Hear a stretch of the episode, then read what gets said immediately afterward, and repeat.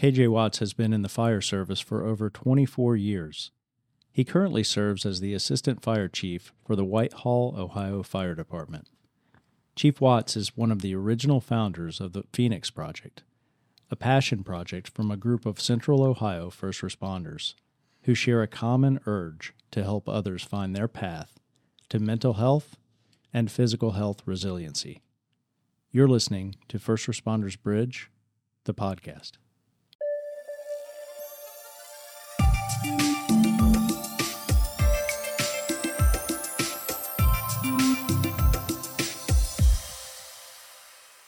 Welcome back, everybody. And before we get started here, please make sure to like and leave a review for us. We always appreciate that so we can help keep getting in those five star reviews so we can keep providing you with the best content possible. KJ Watts, welcome to the show, and we're glad you got to come talk to us today. Yeah, I'm excited to be here. Thanks for the invitation. So, as we get started here, tell us a little bit about yourself and how you got to uh, choose a career in the fire service. So, interestingly enough, I uh, grew up around the fire service. I'm a second generation firefighter. So, my dad, as far back as I can remember, worked every third day at the firehouse. And, um, excuse me, um, being a kid, going to the firehouse, hanging out, seeing him for dinner, and uh, so forth. So, I didn't know anything other than that. Um, as I went through high school and it's the time to figure out what you want to do in life, I did not want to be a firefighter. Believe it or not, I want to go do something different. Um, wanted Probably to be a fire. Wanted to be a police officer, right? that was definitely not the case. no, even worse. I wanted to be an attorney. I wanted to. Go... um, but no, I, I, honestly I wanted to go just keep playing sports. I played high school football and I loved it, and I ended up going to Heidelberg University and playing football. So got up there and tried my way and didn't work out too good. And so he came back, and my dad gave me the ultimatum of, "Here, you're going to go to fire school, or you're going to go live on your own somewhere else." So that's how I ended up starting with it. That's awesome. Now, you go into the fire service, you start doing that. At what point did you start noticing you know behavioral health was an issue in the fire service because I grew up in a, a, law enforcement family and I didn't right. even notice it until I got much older. No, right. I remember like being a kid, my dad telling stories, and I was always interested in that, and I didn't really see the impact or know the impact of those stories. Um, until I got on the job myself and I just started seeing a different side of society, um, taking the runs that I took. And it was exciting. That's why I ended up liking it and actually applying to a full time position because it made me feel like the uh, the adrenaline the adrenaline rush like high school football. So I was like, this is kind of what I want to do. And the next thing I see is something tragic happen and some bad stuff, and I see the impact it has on some of the older guys on the department that have 20 plus years on, and they're starting to retire with you know some some hatred towards the job and i just couldn't wrap my head around it and then probably i want to say it was probably year three of my employment there i started getting active in the union and when i did that i started kind of becoming the go-to guy for people's problems and hearing a lot of stories from folks and you know why they're going to retire early or you know why they didn't want to ride on the medic anymore and trying to help them get into different positions. I started noticing hey there's something going on here. This is really impacting people. Kj can you share with our listeners a little bit about um, a project that you're involved with called the phoenix project? Uh, and really what what drove you to uh, be involved in that start that Sure. So about three years ago, when I went, I came from Lancaster Fire Department, worked there for 21 years, and then got hired as assistant chief at, at Whitehall. Um, and when I got there, we we were you know in the Columbus kind of metro area. You're really close to your mutual aid partners, and I knew um, by by then I had gone through my kind of change of life experience, which we can talk about here pretty soon. But and there's a pretty tight community of folks who have gone through some version of something, whether it's Save Warrior program or the First Responders Bridge. And knowing those folks, we we have this passion to kind of give back to help others. And a group of us, it was about ten of us, got together. I don't know, December of 22, and decided that uh, we were going to put some kind of conference on to educate folks to try to put ourselves out there to break the stigma and raise a bunch of money for some great nonprofits. And it really grew some legs and took off. And we had uh, I think it was May of last year, we had our first symposium and close to 400 people showed up. So wow. pretty exciting. And we're going to do it again next year. So we're looking forward to planning that now. Wow. That's, that's huge. That's super cool. You just uh, kind of alluded to it, but uh, would you be comfortable telling our listeners a little bit about uh, some of your personal experiences uh, with mental health and how those experiences you think have made you a better better leader?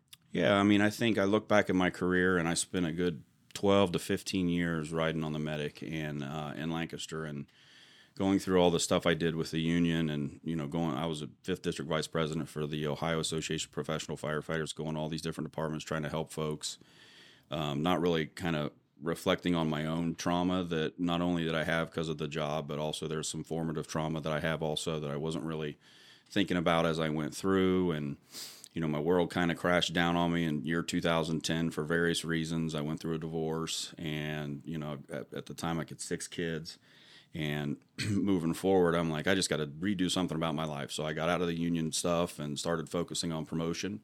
So I promoted to lieutenant in 2015 and then captain right after that a year later. And right after that, assistant chief in Lancaster. And I'm like, okay, I fixed my life. I've got it figured out. Then I don't know, right, right at the beginning of the pandemic, I got sick with COVID and um, I got it bad. It was like one of the first cases that was around in, in the county I was in, in Fairfield County I got pretty sick and was down for three weeks. And I just remember it, you know, isolating me pretty much pretty, um, a lot. And I, I, couldn't go to work and I couldn't connect with people. And it just kind of everything crashed down at that point in time. And a good friend of mine, Brad Shaw, who's also a fire chief at, at uh, Jefferson Township over in Blacklick, he had been through the Save a Warrior program, very similar background to mine. We've been friends for a long time. And he said, Hey, man, I just got back from Save a Warrior and it really fixed me. It really did a good job And he's like, I really think you should look into it. So I, I submitted the application, and I think well, I want to say like a month or two later, I got rostered, um, and never looked back since then. It's really it's really been a helpful thing for me. That's awesome. Save a War, Save a Warrior. If you have not heard of it, is a fantastic program that helps you know countless military first responders. They're they're just so awesome, and nothing but good things to say about them. And um, KJ, would you be able to describe, you know, maybe some of the signs working in the administrative side, some of the signs and symptoms of mental health issues that first responders uh, should be aware of themselves, maybe their colleagues? Mm-hmm.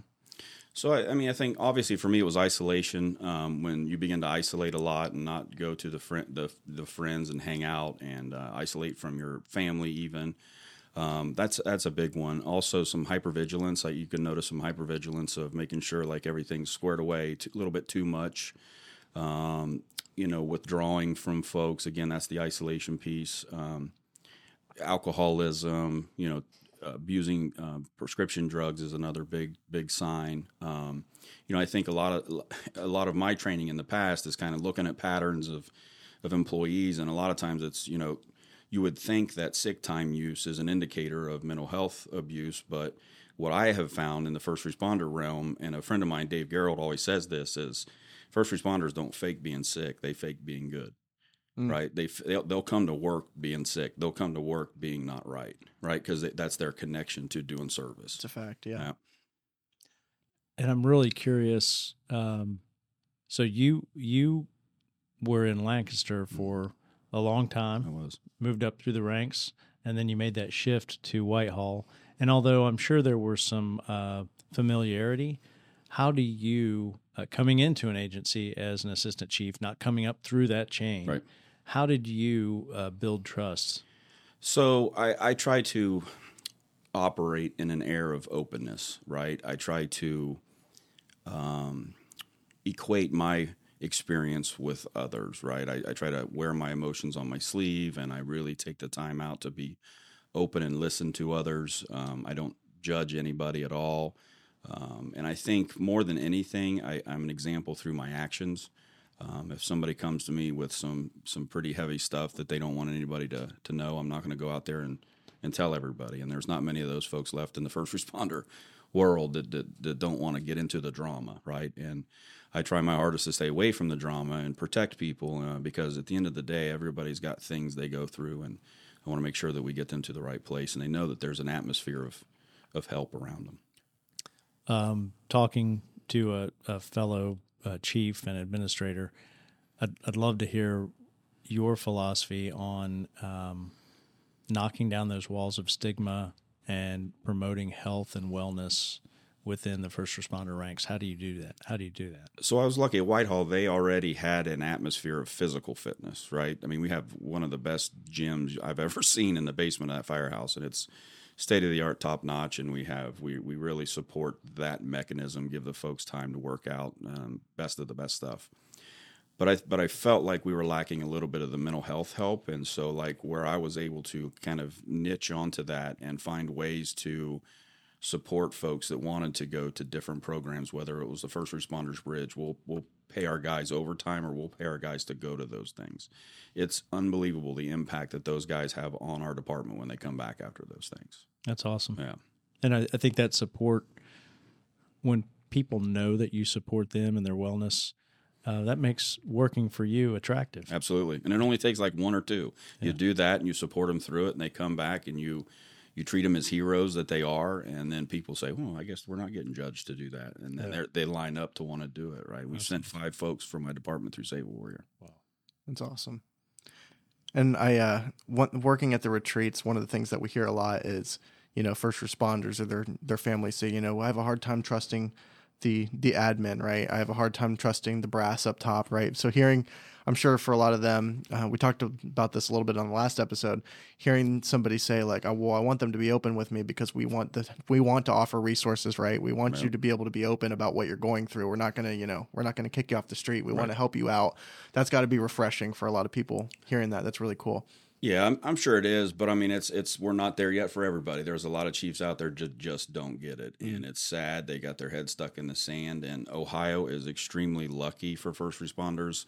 Uh, if you work here with all the stuff that's going on, the great stuff like First Responders Bridge, that is just out there to help folks, and the admin just has to let it go and let it happen, right? Instead Right. of looking at ways to get rid of people because of, you know what I mean? It's got to be a, a huge shift in the stigma. That's right. So for people that are in the admin role, um, what role does self care play? You know, for mitigating the effects of the job related stress, or may- maybe maybe it's not even just the admin role for people on the street, right? What what does self care mean to you, and how has that played a role? super huge. I didn't think how big it was until after I went through Save a Warrior and they lay out plans on self care, right? Whether it's meditation, I, I meditate daily. I've been doing it straight through for the last three years. I haven't missed a single day. And uh, I just, if I don't do it twice a day, I can feel that I haven't done it, right? So, um, that's super important. That part of self care. Also, you know, it's it's almost I, I I liken when I talk to people about this. I liken it to the airplane when you ever take a trip somewhere and you're in an airplane and the stewardess or the stewards have the the mask that drop down. Right, you got to put it on yourself before you put it on anybody else. That's right. and that's the that's what self care is for me is making sure that you're able to. Uh, be able to be a husband, be able to be a, a father, be able to be a good worker, and the only way to do that is take care of yourself first. And that, and that may mean going to get a pedicure as a man, but whatever that is, is is important. I wondered why you had your shoes kicked off here. The flip flops, right? right? um, real quick, I wanted to say this too. I, I th- thought it was interesting a second ago that you said, you know, a lot of a lot of administrators or a lot of higher ups right now they have their head in the sand, right? And that's why we're so blessed to be, you know, with Ohio because all the initiatives, all the things that are happening here. So, what message would you have um, to those first responder leaders, you know, that that may have their head in the sand, that are like, oh, you know, mental health isn't important, that may just try and knock it down and say it's not a huge issue? What what would you have to say about that? I tell them, wake up, wake the hell up. It's it's time to figure out the, what our actual most valuable resource is, and it's so so important to understand that we've got these folks for 20 30 maybe even more than that years and there is a lot that happens in the first responder world in that time and you they could come in the first five years knock the knock it out of the park and then the next five years be a horrible employee but we've they're our investment and we've really got to take the time to monitor them whether that's annual mental health assessments be in their lives know their families know the ups and downs be there to support them super important I've always thought that uh, in the fire service, um, as far back as as we can remember, you guys have kind of been set up, I think, for better mental health than uh, in police, uh, because at the end, if you're if you're fortunate, at the end of a stressful, traumatic run, you guys as a team are all headed back to the station, and you have an opportunity to talk about what happened. Uh, we don't. Right. We we jump in our cruisers and we go to the next run. Um, do you think um, those conversations uh, lend to wellness in the fire service? I do. I mean, I think like trauma needs a witness, right? So I think it's important for uh, us to have that ability to sit with others and tell our trauma, whatever that may be. Um, but the unique thing is also it's not always safe, right? So you got to watch out. And I think it's important. Another part for administrators to think about is to make sure that you create this atmosphere where you have peer supporters, right? You have folks that have gone through the different levels of training to be able to be that buddy for that that person to to bear witness to his trauma. Um, so I mean, it it I, I, can very very well empathize with the police when they're on their own with a in a cruiser and they don't have the team concept. But the the firefighters definitely have always had that. Um, but it's it's uh, it's a uh, it's a super important thing to have. And I know you mentioned uh, SAW that five of your firefighters have gone to that. Uh, I know some have come to First Responders Bridge. Have you uh, had the good fortune of seeing other programs or other techniques across the country that people are involved? Yes, I mean I've personally been to First Responders Bridge retreats. I don't know six, seven times now. Um, Save Warrior, I've been through it myself three years ago, and I go down there and shepherd, which means assist with the program. Um, and to, to me, those are the premier um, organizations in this country that are helping people get to where they need to be. Right, they they may not be the the cure all for everybody, um, but what I like about the bridge is it's it's it's a pass through to wherever you whatever works for you. You know, this is not a one stop shop or one size fits all kind of a thing. It's everybody's going to find their own healing in a different way. I love it. And uh, KJ too, I wanted to talk about what what message would or advice would you have for you know all the first responders and their families regarding the importance of mental health or seeking help when it's needed?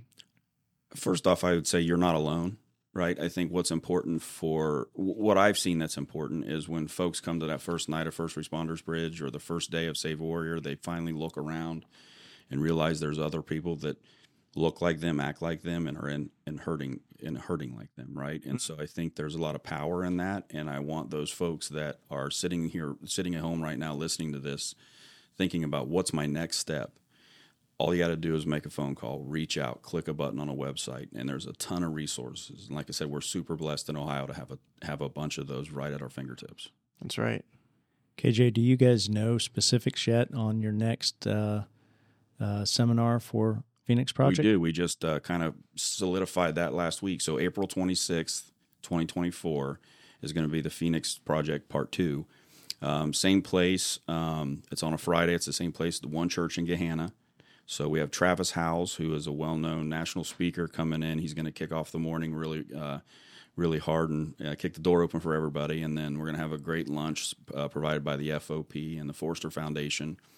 Um, and then the afternoon is going to be First Responders Bridge. Uh, Joe Terry's going to come in and do a, a speech for us, and we're also going to have Save a Warrior representatives there to talk. That's awesome. That's yeah. really cool. And how would how do people sign up for that? Yeah, so our website's up and updated right now. So it's www.thephoenixproject.life. Life. Joe Terry's powerful. Yeah, I was just thinking that too, man. She yeah. she spoke at our last retreat, and she is an absolute rock star. Yeah, we're excited to have her. That's awesome. There's not a dry eye when she talks. Right. 400 attendees. Yeah, and we can go to 800 if we need to. So we're That's ready for it. Amazing. Yeah. If you're listening and you want to sign up, uh, join the Phoenix Project for their uh, one day seminar in 2024. Um, take that first step and uh, just find out that you're not alone. There's there's a lot of uh, others out there that are in the same place that you are. KJ, thank you so much for taking the time to talk to us thank and you. talk about mental health, especially from you know somebody on the administrative side. That's something that's very needed, like you said. So I appreciate it. You're welcome. Thank you. Before we finish up, I want to do our praise of the day as usual. I love doing these, and this one is out of Fairhaven, Massachusetts, where an uh, an off-duty firefighter paramedic is being credited with saving the life of a drowning child firefighter Jesse Lacerda or Lacerda was in the area of a drowning child and heard the child screaming and was able to res- rescue the child out and perform CPR until um, on-duty paramedics arrived. So that is super super cool that that firefighter was able to assist in that. Yeah. KJ, we appreciate your guidance and uh, uh, appreciate you being here with Thank us. You. Thank, Thank you very you much. Invite, uh, Thank really you, KJ. This. Thank you. We will see you guys next time on First Responders Bridge, the podcast.